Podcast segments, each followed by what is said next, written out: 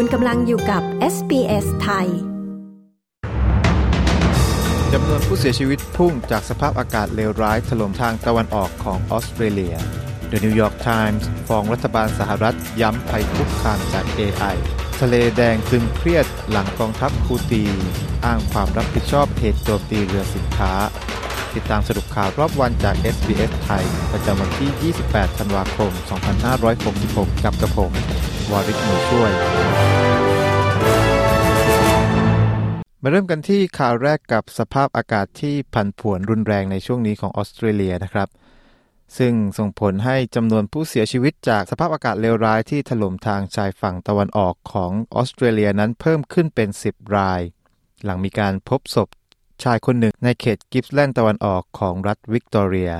ส่วนในรัฐควีนสแลนด์มีการพบศพผู้หญิงสองคนอายุ 46 และ 40 ปี ใกล้กับเมืองกิมส์ปี ขณะที่ชายสามคนได้รับการยืนยันว่าเสียชีวิตแล้วหลังจากที่เรือของพวกเขาล่มในอ่าวมอร์ตัน ขณะที่มีรายงานด้วยว่าหญิงวัย 59 ปีรายหนึ่งถูกต้นไม้โค่นทับเสียชีวิตในคืนวันคริสต์มาส ขณะที่ทางการได้ค้นพบศพเด็กหญิงวัย 9 ขวบที่หายตัวไป ในเหตุการณ์น้ำท่วมในบริสเบน The New York Times ตอกย้ำภัยคุกคามที่ปัญญาประดิษฐ์หรือ AI มีผลต่ออุตสาหกรรมสื่อ โดยทำการยื่นฟ้องรัฐบาลกลางต่อบริษัทผู้ให้บริการ AI อย่าง OpenAI และ Microsoft คดีดังกล่าวเป็นความพยายามในการยุติการใช้เรื่องราว และเนื้อหาของหนังสือพิมพ์เพื่อฝึก AI โดย The Times กล่าวว่า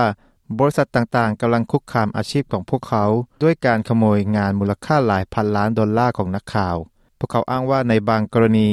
เครื่องมือปัญญาประดิษฐ์เชิงสร้างสรรค์ เช่น ChatGPT ของ OpenAI จะเลียนรูปแบบการเขียนข่าวแบบคำต่อคำ คดีนี้ถูกฟ้องในศาลรัฐบาลกลางในแมนฮัตตัน นิวยอร์ก ทิ้งท้ายด้วยสถานการณ์ความตึงเครียดในทะเลแดงนะครับ หลังกองกำลังฮูตีของเยเมน ได้ออกมาอ้างความรับผิดชอบ ต่อการโจมตีด้วยขีปนาวุธบนเรือพาณิชย์ในทะเลแดงยายาซารี โฆษกของกองกำลังฮูตีระบุว่า การยิงขีปนาวุธเกิดขึ้น หลังจากที่ลูกเรือพาณิชย์ลำดังกล่าว ซึ่งมีบริษัท Mediterranean Shipping เป็นเจ้าของ ปฏิเสธที่จะรับสายกองทัพเรือฮูตีถึง 3 ครั้ง และเพิกเฉยต่อข้อความเตือนซ้ำๆและทั้งหมดนี้คือสรุปข่าวรอบวันจาก SBS ไทย ประจำวันที่ 28 ธันวาคม 2566 กับกระผม วาริศหนูช่วย